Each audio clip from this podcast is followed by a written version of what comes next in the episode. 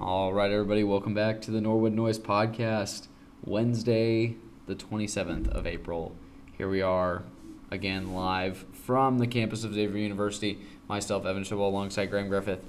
Um, this will be our last in person podcast of the, uh, at least of this kind of, you know, this school year, I guess. Mhm. Um, and then we'll also be, um, this is the first episode of season two. Um, so this is what we'll begin season two as we kind of start talking about next year, um, the 22-23 college basketball season. Um, we're going to get you through all the coaching carousel stuff. Um, we'll talk through all of that. We're going to talk about some transfer portal stuff, and then we got some big headlines and big news towards the end, um, towards the end of the episode, and then of course we'll wrap up with the Musketeer minute. Uh, but first of all, Graham, you know how are you? How have you been? What's what's this you know first month of no college basketball been like for you? It's been weird. Uh, you know, this is definitely the year that I've spent the most time following, uh, watching, um, and you know, just staying on top of all college basketball news. You know, being around you know basketball campus and obviously with the podcast. So having not a lot of college basketball to watch or talk about or read about, it's kind of been like this weird void almost. So now that you know we're back back on the saddle, you know, talking about you know these coaching changes, transfer portal, and keeping you updated on all Xavier news. Um, it's, it's good to be back before you know we head home for the summer and be even less college basketball once Right. that dead period starts. So I'm eager to get uh, right into it. Um, starting with some coaching changes. Yeah. Um, so I mean, this list uh, is alphabetical um, by Power Six. So we've got the Power Six schools here, and then we'll probably skim through and, and note a couple other ones um, that are worth noting, um, but nothing too crazy down the rest of the list. But we'll, we'll focus on the Power Six at the top first. Um, this is via shout, shout out to Matt, Matt Norlander of CBS Sports um, for providing this list and keeping it very organized. We'll start at the top. Um, Butler, right here in our very own Big East Conference. Um, LaVall Jordan uh, has been asked to step down. Um, and then in steps Thad Matta, which I think is, you know, someone that um, has had a little time away from the sport.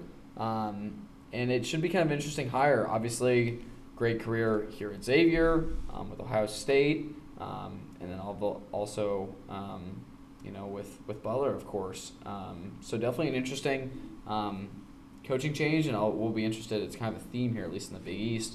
A lot of coaches going home uh, with Thad Matta, Sean Miller, um, and then obviously uh, Shaheen Holloway as well to uh, Seton Hall, things like that. We'll get to all that later, but point being, um, I think a very interesting hire. Um, obviously, things to kind of keep a note. Um, he left in Ohio, Ohio State um, in 2017 with some health issues, some health concerns, so we'll have to kind of keep an eye on that. Obviously, I hope you know he'll be okay and be able to um, you know, kind of coach a full game, coach a full season, and everything goes smoothly there. Um, but definitely interesting, definitely worth noting. And uh, yeah, I mean, quickly, um, Butler versus Xavier has become a hot ticket already. Everybody's already excited, kind of looking forward to those games. Mm-hmm. I I think it's also you know super interesting because when re- you know stepped down you know for the health reasons, I always pictured him you know be like this older guy, and he's only a year older than Sean Miller, which I think is no, I- unbelievable. No, I agree. Yeah, when he when he stepped away, I kind of in yeah, I, I totally agree. I Yeah, kind of and- thought of him as like this older guy that you know was towards the twilight of his career, anyways. Maybe it was a few years early, but it was probably gonna happen eventually, anyways. Right, like I think when he was hired, we were talking about it. and It's like, how old is he? And We you know, did, we right. googled it, and our guesses were you know 20 years his senior. So, I think Thad Matta brings um, something that Butler has lacked uh, probably since Brad Stevens of just it will just be a whole different um, team. Really, I think Butler has in the past few years has been that team that you know they'll compete and you know maybe snag a few wins in conference play, and they've always done well in the Big East tournament. But this is something that we haven't seen in a while. If this Thad Matta, um, you know, resurgence takes place. Uh, moving forward, uh, probably won't spend a whole lot of time on it just because this entire season has been about it. But uh, Duke, obviously, Coach K is uh, retiring after 47 years of coaching. A glorious 47 years. Yeah, and John Scheyer's uh, tep- um, stepping in, and I can say with confidence I don't think it will be that much of a drop off. I mean, John Scheyer. No, have you seen the the rate at which he's recruiting? Yeah, It's well, unbelievable. It's it's a rate at which Krzyzewski never recruited at already. Mhm. Um, yeah, I mean he's it's unbelievable. Sorry, I'll continue. Yeah, I mean Scheyer's the youngest coach in um, a power league right now, but everything that John Shire knows from basketball has stepped in from his playing days through Coach K and coaching with Coach K.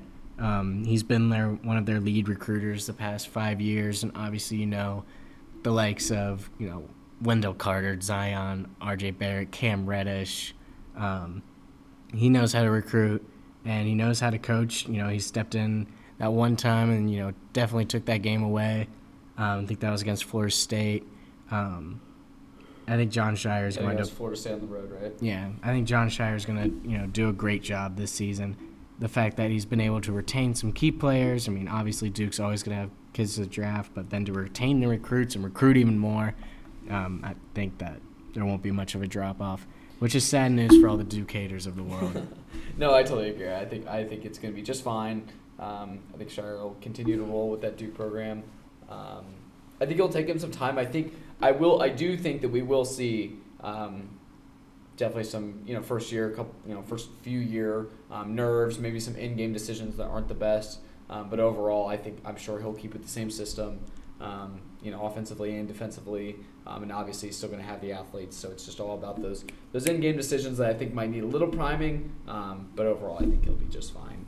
Um, moving on, then we've got kind of a little chain of SEC teams here, um, and we'll kind of run through all of them. Quite a few SEC changes this year, um, but we've got South Carolina, Missouri, Mississippi State, LSU, Georgia, and Florida. That's six SEC changes this year. Um, at Florida, we've got in Todd, Todd Golden coming from San Francisco. I'm a huge fan of this hire for Florida. Um, out is Mike White. Mike White then steps in at Georgia. Kind of surprising to see him there, um, and honestly, a little even more surprising to not see um, our boy Jonas Hayes get a look there. Mhm. Um, I was a little bit surprised by that. I understand that um, Josh Brooks, the AD at Georgia, kind of got what he was looking for with there. Um, there with you know he, he wanted. I know he had kind of voiced that he wanted a, a coach that had, Mhm. had some experience, things like that. Um, still surprised though to see Hayes not get a look.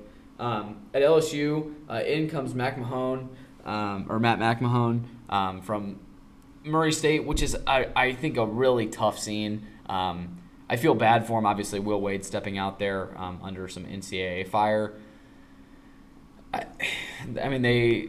I don't know. I think it's I think it's tough for Matt McMahon because he's been kind of waiting for this moment for this you know Mhm. power power six, um, power five, you know power five and one, whatever you want to call it. Um, you know, kind of moment or his opportunity here at a Power Five school. I think it's unfortunate that's going to come under some NCAA um, fire, um, but I do kind of hope the best for him. And I think it's, he's a great hire there. Um, Chris Jans, uh, coming from New Mexico State, obviously has been kind of a historically solid program coming out of the WAC.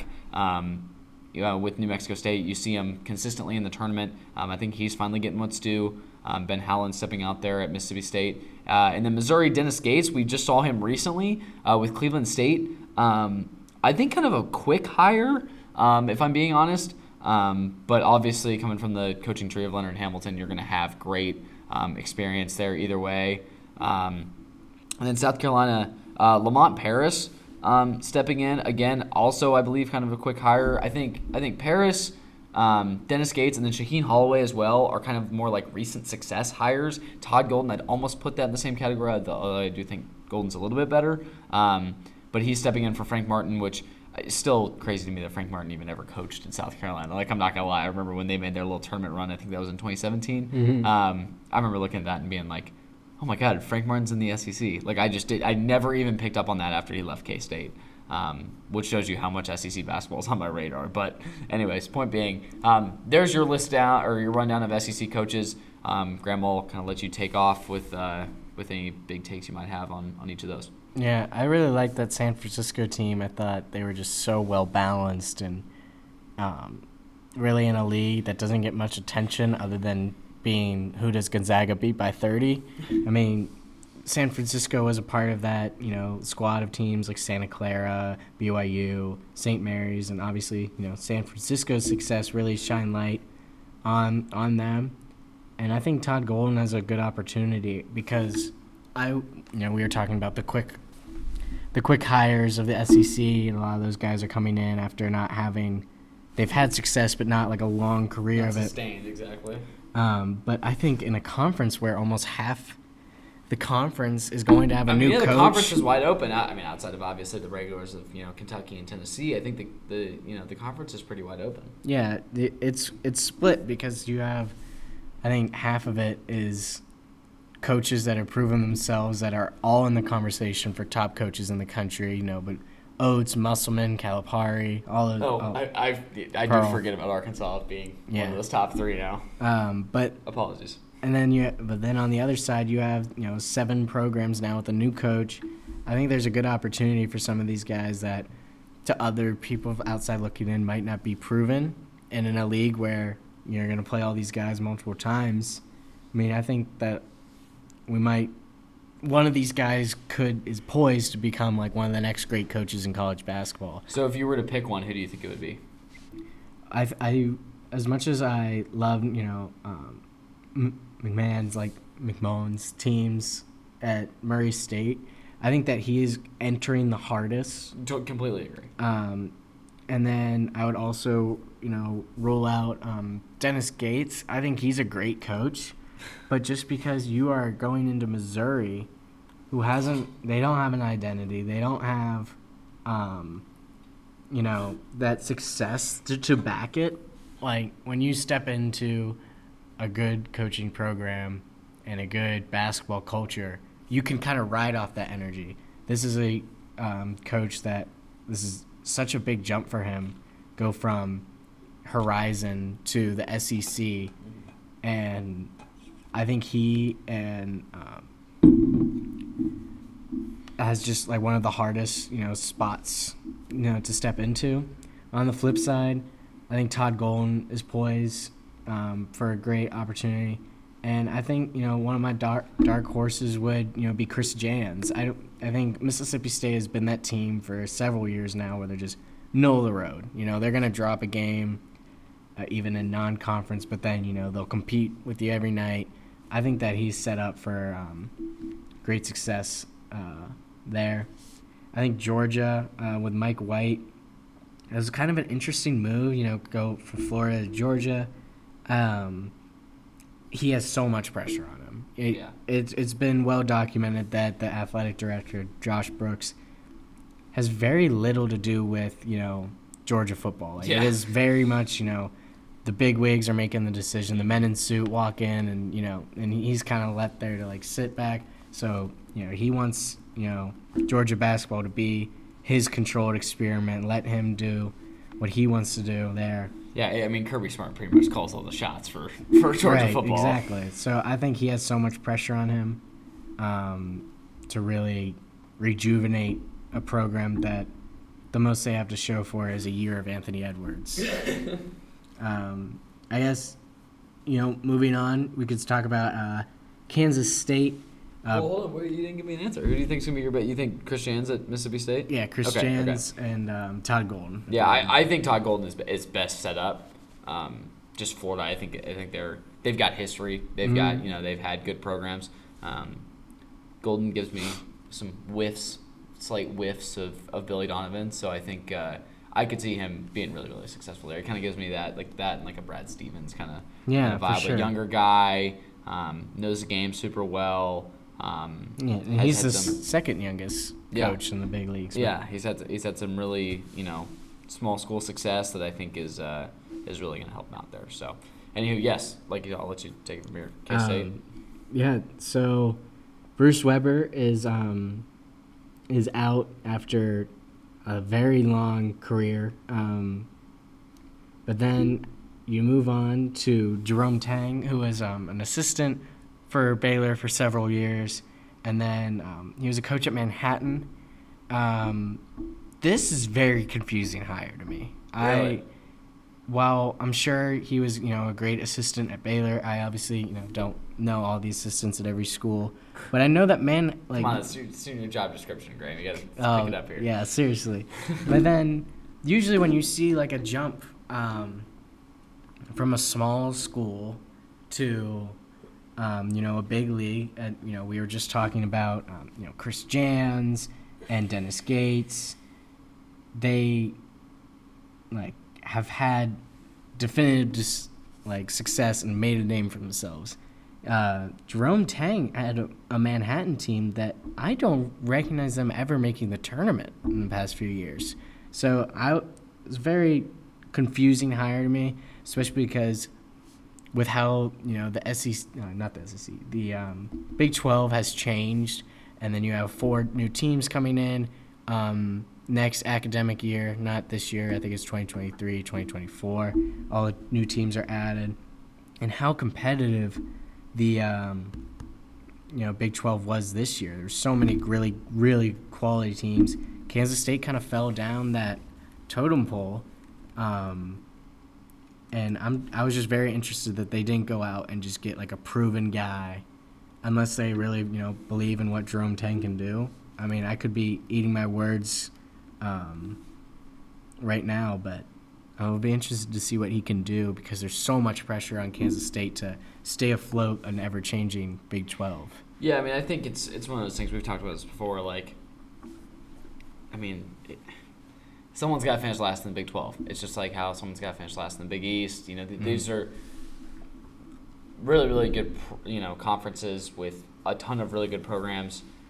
Tough to see Bruce go. I like personally as a Kansas fan, like you know, we make fun of him, we give him crap, whatever. But I am a little bit sad to see him go. I think he was a great coach. I think he cared a lot. Um, not that other coaches don't, but I, I think he just really, really um, was a big fan of his his guys, and he was a, a really you know good friend to them. I think he had good relationships for the most part. Like I just think.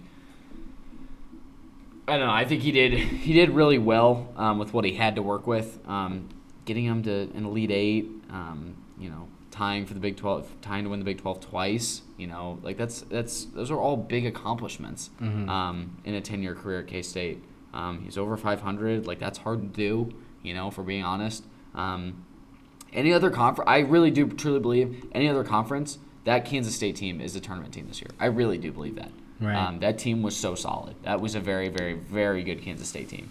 Um, Nijel Pack was unbelievable. Um, we'll get to him a little bit later uh, in his recent transfer news. But point being, um, I think that Kansas State team is really good. I think it was unfortunate to see him go out that way. Um, but yeah, in steps Jerome Tang, you know, Baylor assistant. I think, you know, he. I mean, again, I agree with you. A little bit of a you know confusing hire. Um, there's some discussion around the um, them possibly hiring.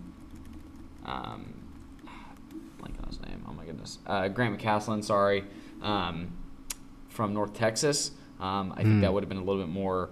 Um, again, like you were kind of saying, of a proven hire. Um, obviously, didn't get to the tournament this year with the with not winning the CUSA tournament, which was interesting. Um, but still, again, I think a solid guy, and uh, yeah, I mean, coming from Baylor, obviously coming under out of a great coaching tree, Scott Drew's a, a great coach, so we'll see what that has to bring for Kansas State. Um, next up, Louisville, um, out Chris Mack, in Kenny Payne. This could be really interesting. I think Louisville could. This could be kind of the turnaround point.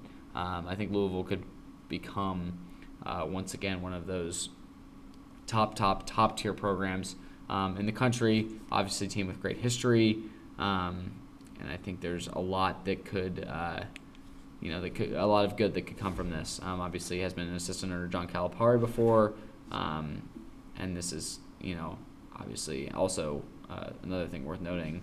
Um, Payne did also um, bring in Nolan Smith uh, from Duke as his top assistant, so that's obviously worth noting. A couple big things there. Um, excited to see what he can bring though to the Louisville program. Um, another Big East coach on the way out, Kevin Willard. He is headed to Miami or Miami. Wow, he's headed to Maryland. Um, out with Mark Turgeon. Obviously, Turgeon stepped down early, early in the season. It wasn't even conference play, was it? It was still like November, December. Yeah, it was very um, early. very early on in the year. Um, uh, Danny Manning got his chance, interim head coach there at Maryland, which was awesome to see that. Personally, as a Kansas fan, um, Willard's good. I I don't know. One in five in the NCAA tournament. Like, is he really that incredible of a? Co- I don't know. I mean, you you know, take what take what you take what you may, and then I'll let you know. Um, Graham, I'll let you kind of have your, your takes on this. I'd love to hear what you have to say. But personally, I don't know if this is the best move for Maryland. I think there are more options out there. Um, and I'll, I'll, just be interested to see, um, you know, outside of getting Seton Hall to kind of be in a top, uh, you know, middle of the top tier program in the Big East. Um, I don't know if he's really been that that well proven, but I'll let you kind of take it from there. Uh, I've always been. I think I'm to disagree. I've always liked, you know, Seton Hall's uh, team, the way they play. Um, I think another key thing that I see is every time they played a top team in the Big East, you never knew that it was any different game for them. They always came prepared, and I think, um, you know, we can make the argument all day. You know, what's better, Big East or Big Ten?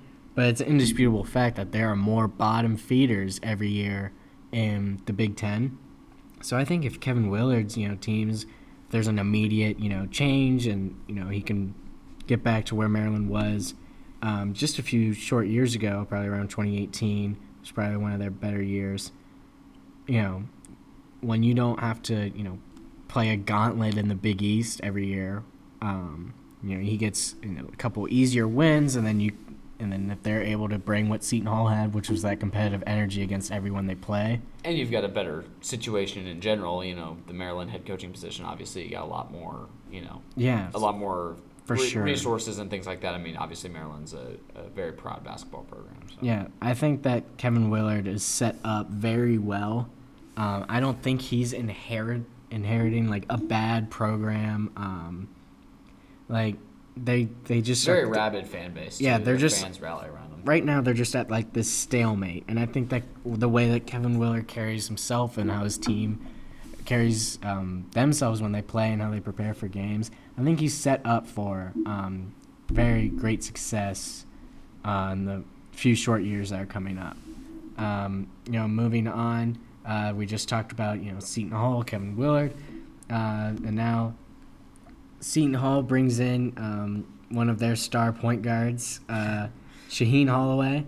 Um, I was shocked at how quick this came yeah. Obviously, he's uh, one heck of a coach. He was the St. Peter's head coach that toppled so many teams, and every week, you know, you and I talked about this. Every time we are playing, it's like, all right, this is the one. Yeah, yeah. And, lives here, right? And and it never was. Um, you know, he's getting a six-year deal coming into the Big East, um, and I just think that there, there's a huge buzz around him, and I really hope that um, for his sake, and you know, being a new coach in a in a tough conference, like the fact that you know St. Peter's was so proud of him and Seton Hall welcomed him like it was yesterday that he was playing for him. I think that there he he inherits one of the better situations. I agree. Um, because like Seton Hall like wasn't like you know like oh God Kevin Willard what have you done to our program? It's just like he didn't deliver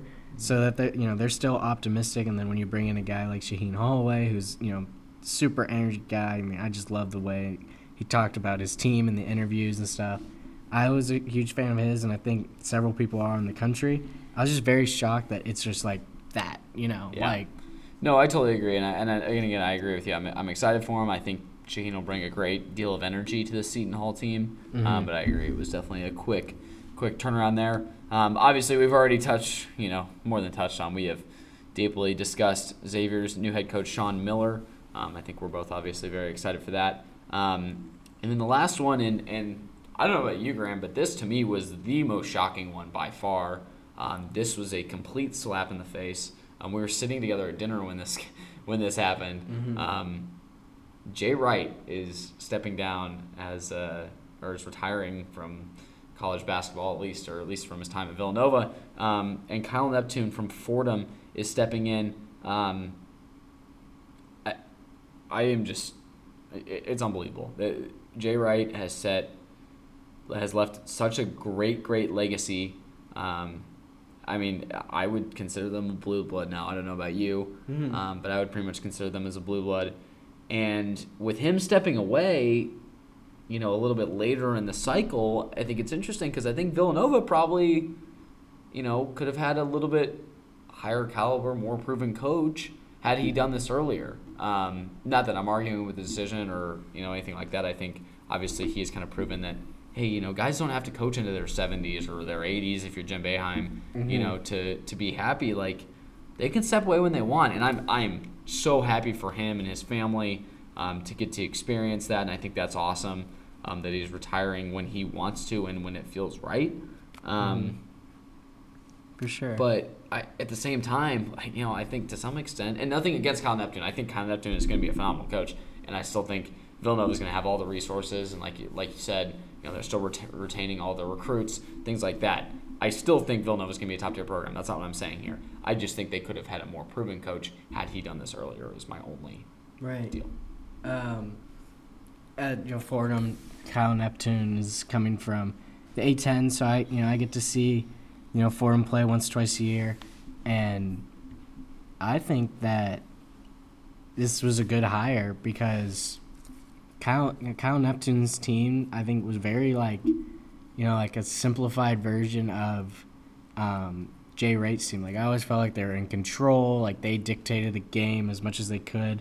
They didn't have you know that crazy success that maybe you would look for, but he's a great coach, and he was a good recruiter. Uh, they had their highest recruit uh, to date. Um, you know Fordham has a battle. You know being in New York City, there's so many. Um, you know, so many good players that come out of that area, and then you know, the Big Tens and the Big East, and you know the ACC guys. They, you know, they just come in, sweep up all the good talent, and he was able to you know get a high three star recruit um, this year, um, and I think that Kyle Neptune could really. Um, especially this next year, since so many people are, you know, are staying true to the commitment uh, their recruits, none of them left. I think Kyle Neptune's set up for a good year. It'll just be interesting to see um, if he can carry that on.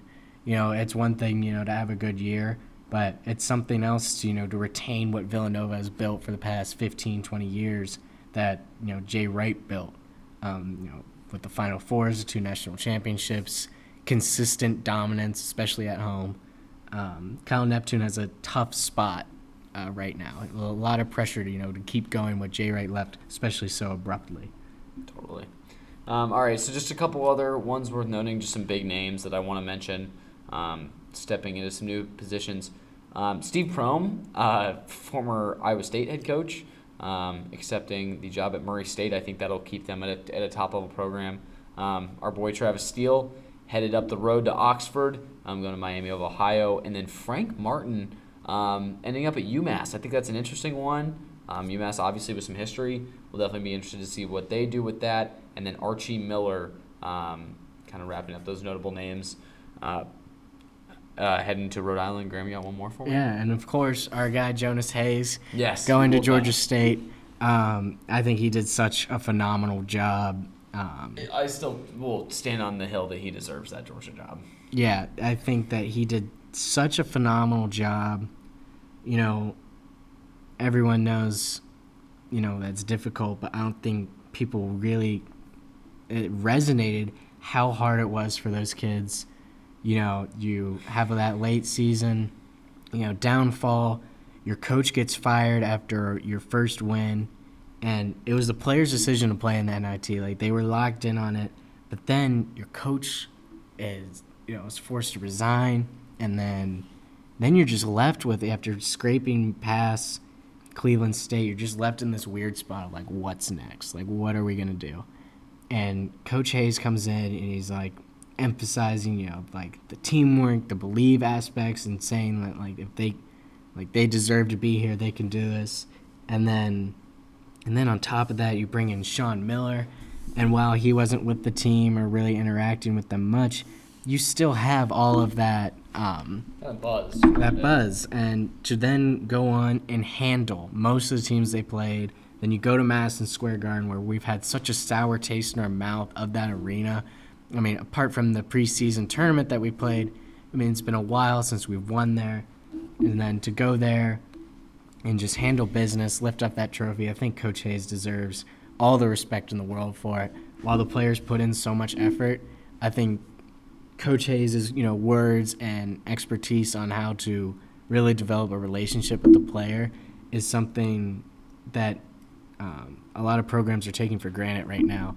Um, I think Georgia State is poised to do great things. Obviously, we're going to touch on it a little bit more later, but Dwon Odom, uh, Xavier point guard. Right, riding shotgun with him. Yeah, is, you know, join him. Uh, coach Peters, um, Danny Peters, uh, assistant coach from Xavier's headed there, and um, director of ops uh, from Xavier, Chase Vaudrin, is also joining him. So, you know, with the combination of what Georgia State has built, and it's it's very substantial. They've done well. They are a well-respected mid-major program, and then you bring in Coach Hayes' philosophy, and he has a few guys to um, enforce it and you know emphasize it. I think Georgia State is going to be that tournament team, and I really I would love to see them get like a 13 or 14 or heck even 12 seed next year. I think that'd be just so much fun. Yeah, absolutely. I think they've um, got, got a lot of new Panther fans here in, in Southwest Ohio, so definitely mm-hmm. good to see that. Alrighty, moving to the transfer portal. Um, shouts to evanmiya.com for all this great and organized information. Um, a lot better than I could ever do it. Um, we're just going to touch on probably about the top 20, because um, that's where Emoni Bates is. Um, the top 20 uh, uh, names in the transfer portal, those that have completed and those ha- that haven't. So I'm just going to run through them really quickly, um, starting from 20 going to 1. Um, Emoni Bates, obviously leaving Memphis. No decision yet on whether he'll be staying or leaving, ending up somewhere else. John or Johnny Broome, uh, Morehead State, also undecided, hasn't found anything yet. Uh, Joe Toussaint from Iowa, he is headed to West Virginia. Could be an interesting addition for that Bob Huggins team there in Morgantown. Isaac Likekele, um, leaving Oklahoma State. Um, I will be interested to see where he ends up. I think he's a real talent. I've seen him play quite a few years down at Oklahoma State, um, and definitely think he will be a, a real problem moving forward for whoever can get their hands on him. Brandon Murray from LSU is headed to Georgetown. Obviously, lots of LSU names here. Um, five in the top 30, um, as a lot of their players are leaving, uh, wanting to play for playoff teams or excuse me postseason teams, things like that. Obviously, losing um, Will Wade is a big detriment to that program. But yes, Brandon Murray head to Georgetown. Adam Miller from LSU, uh, no decision yet there either. Jake Stevens um, from VMI is head to Chattanooga. Uh, Malachi Smith from Chattanooga, um, no decision there yet. Uh, a guy that I think, you know, we were talking about this before the pod, but I kind of wish that maybe Xavier had taken, you know, tried maybe given a little deeper effort into. Not not that I know whether they did or didn't, um, but Andre Curbelo uh, from Illinois is headed to St. John's. Would have loved to see him in a Musketeer uniform, um, but he will be there at St. John's and just just uh, he's gonna be a tough guy to play a couple times a year. I'll just leave it at that. Um, Juwan Gary from Alabama is headed to Nebraska. Nebraska is building a sneaky good team there. Got it, you know, snuck up a couple wins there at the end of the season. Um, big addition here in Juwan Gary. I think that Nebraska team could be a little sneaky going into next year. Nijel Pack, like we mentioned earlier, I don't even understand how he's number 10 on this list. I think he should be way, way up there um, in the in this top uh, transfer rankings. Nijel Pack from Kansas State headed to Miami. Um, you just said he signed a big time NIL deal as well. Mm-hmm. Um, Grant Sherfield uh, from Nevada, nothing yet on where he will end up. Eric Gaines, also from LSU, um, going to UAB. I think that'll be interesting. Again, UAB, kind of a consistent, obviously the Blazers, uh, a consistent uh, tournament team. They're out of the CUSA. We'll be interested to see how that impacts their team. Tyrese Hunter from Iowa State. Um, he's looking at the University of Kansas as one of his top prospects or places to end up. Would be interested to see him there or anywhere else. Um, Tyrese Hunter, obviously a great talent. KJ Williams from Murray State. We'll be interested to see where he goes. Um, Norchad Omier from Arkansas State. He's also going to Miami. So again, that's two of the top ten uh, prospects right now headed to Miami. Jim Larrañaga is just just reloading down there um, at Miami. Baylor Scheierman uh, from South Dakota State, nothing yet on his next spot. Um, Kevin McCullar and Terrence Shannon Jr. Uh, tough scene uh, for the Red Raiders. Both Texas Tech guys are headed out. Um, kind of surprising after you know a very successful year um, there for Texas Tech, um, and I think a really solid tournament. Um, obviously head coach Mark Adams in his first year. Interesting to see him lose two players there. And then Kendrick Davis from SMU is headed to Memphis as the top player in the transfer portal. Um, so those are kind of the big ones. Graham, is there any of them that stick out to you that you really think you know are going to be guys that are going to make huge, huge impacts um, you know, in their new conferences, or are going to be huge pieces of detriment to their former team? Uh, first off, I would like you know talk about um, Terrence Shannon Jr. I was really impressed with him at Texas Tech, and the fact that you know his recruiting is still open. I'll be interested to see where he heads. Um, and then uh, Miami bringing in uh, uh, Omier from Arkansas State and Nijel Pack from Kansas State. Those are two of you know the best options in the transfer portal, and to bring those guys in after having such um, unexpected, I would say, success in the NCAA tournament. I think they're going to be set up very well. Andre Curbelo being in the Big East is a little bit scary. I was completely scary, especially like his playing style, and then joining the this past year's fastest team in the Big East and one of the fastest teams in the country. Mm-hmm. That really scares me. Yeah, I'm very interested to see like how he plays, uh, because I want to know if he'll be like kind of an initiator, which is where he was at Illinois, but like I don't think that he's an initiator in that system. Um, at Illinois, he was kind of just like the Kofi guy, and I just didn't think that that gelled with his play style. So maybe he like won't be turned off on that. Um, I've also seen, you know, with Julian Champagnie entering the NBA draft, like, will he be like a primary option for scoring like that? Because he, I think he's very talented. He definitely could do that. I think that. he's capable of that, absolutely. Um, and then um, moving on, you know, Brandon Murray going to Georgetown is very concerning. Uh, from LSU, um, Georgetown's done a great job. Uh, you know, transfer portal wise, they're in talks of um, Tyrell Ward, which we'll get into, um, and you know, rounding out that that top twenty, something that's interesting just for media buzz. I think Emoni Bates is very interesting. Yeah. I think that was such a terrible dumpster fire of a program in Memphis. I I've res- shown my resentment um, for that pro- program all I year. digress. Yeah, uh, but um, he's such a big name, and at the end of the day, he's very talented and very gifted. So if anyone is, you know, wins the Emoni Bates sweepstakes, it'll be interested to see what he does in a new environment. Absolutely. Alrighty, well, wrapping it with uh, the Musketeer Minute. Um, obviously, only a couple couple big things worth noting. Um, ben Stanley uh, is in the transfer portal, um, heading out of Xavier. Um, alongside uh, Dwon Odom, obviously Dwon headed to Georgia State um, with Jonas Hayes. Really, no surprises there. I think everybody could have seen that one coming. Um, and then a couple names that are uh, oh excuse me, and Spencer Cody as well has entered, entered the transfer portal from Xavier. Um, and then just a couple big names that are that are considering. Um, we've obviously been in big talks with Xavier Pinson.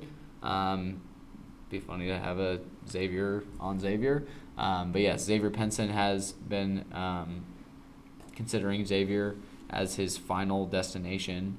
Um, and yeah, that's you know those are kind of the big ones. Um, you, sorry, I'm totally yeah. blanking. the other one you mentioned. Oh yes, uh, so a big name um, that you know we're in the running Tyrell for. Ward. Oh my gosh, sorry. Yeah, yeah totally spaced. Uh, Tyrell Ward was um, the, one of the best recruits at Xavier's. You know, been able to um, you know get on campus and make the commitment. Mm-hmm. Um, obviously, uh, with um, all but one of his coaches that that he put his trust in to commit, um, stayed at Xavier, and once his name said that he was going to. Res- pursue other options, there is that hope, for, you know, for a little bit, like oh he could come back once he meets with the team or whatever. Um, but at the end of the day, when uh, so many great powerhouse schools are calling your name and flying you out to these amazing official visits, um, I'm not surprised that we aren't in his final running. Mm-hmm. Um, his main three are LSU.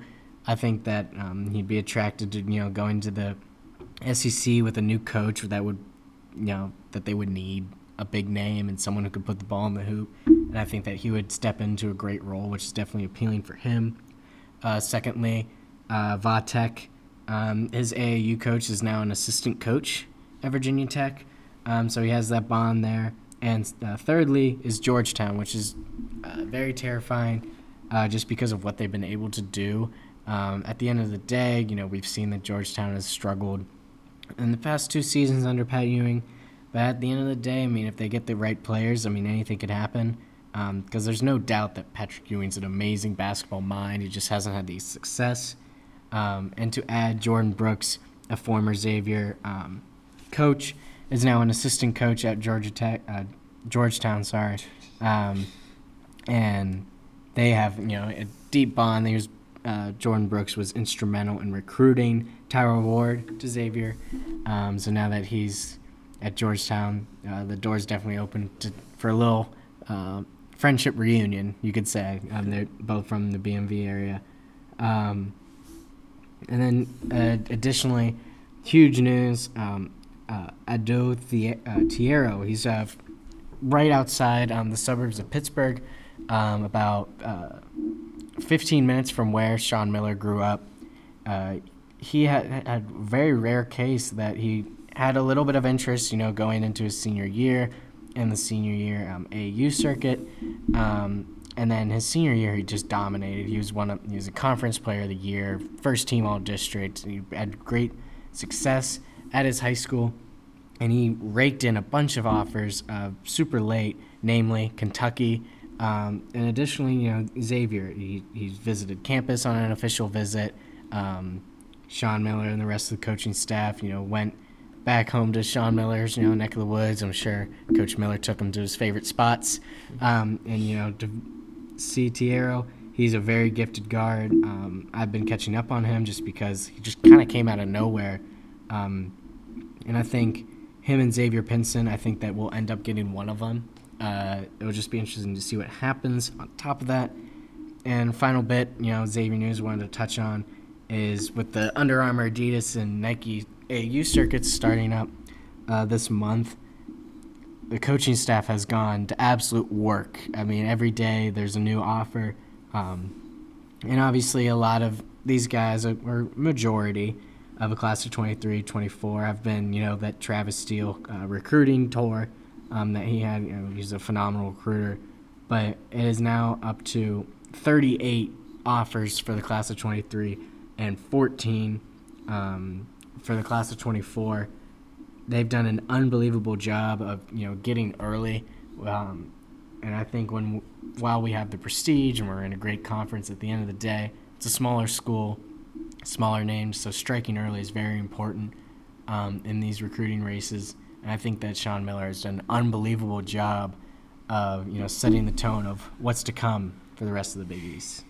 Yeah, I completely agree um, on all those fronts. Um, yeah, it'll be interesting to see it because I think I think we'd both agree that you know we are a solid point guard away from being a really, really, really solid team next year, mm-hmm. um, and it'd definitely be interesting to see um, what happens moving forward for this Xavier team. Obviously, Sean Miller, phenomenal coach, and I think we've replaced a lot of the pieces that are still needed. Um, and like I said, we agree that you know just missing a couple pieces here and there, and I think this team could be really, really solid next year. So excited for the future, excited to see what's to come. Last thing we'll wrap up on here. Um, last bit of news, and there's really not a whole lot to say about this.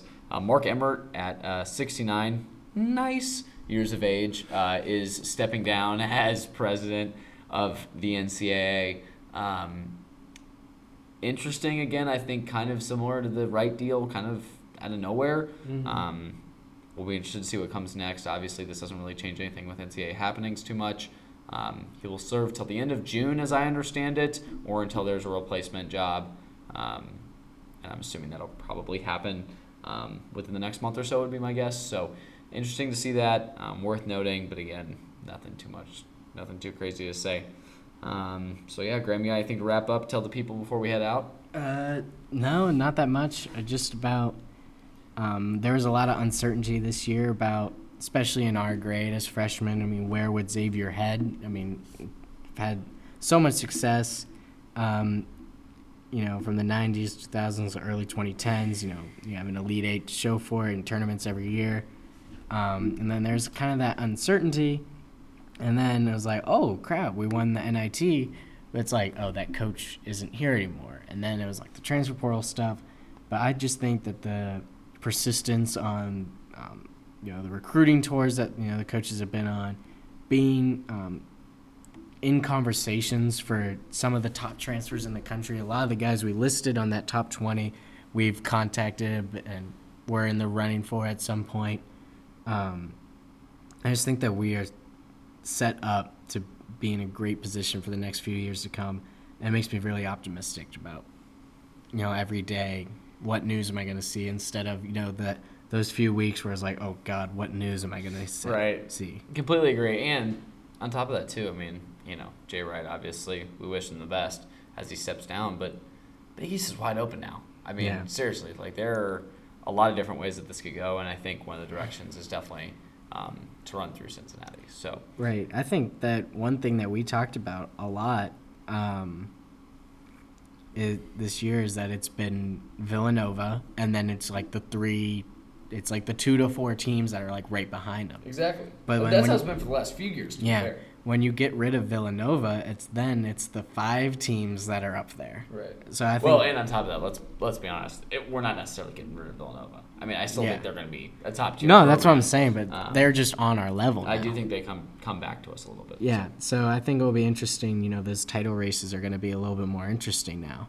Um, now that the, pl- the playing field has been leveled a little bit. Completely agree.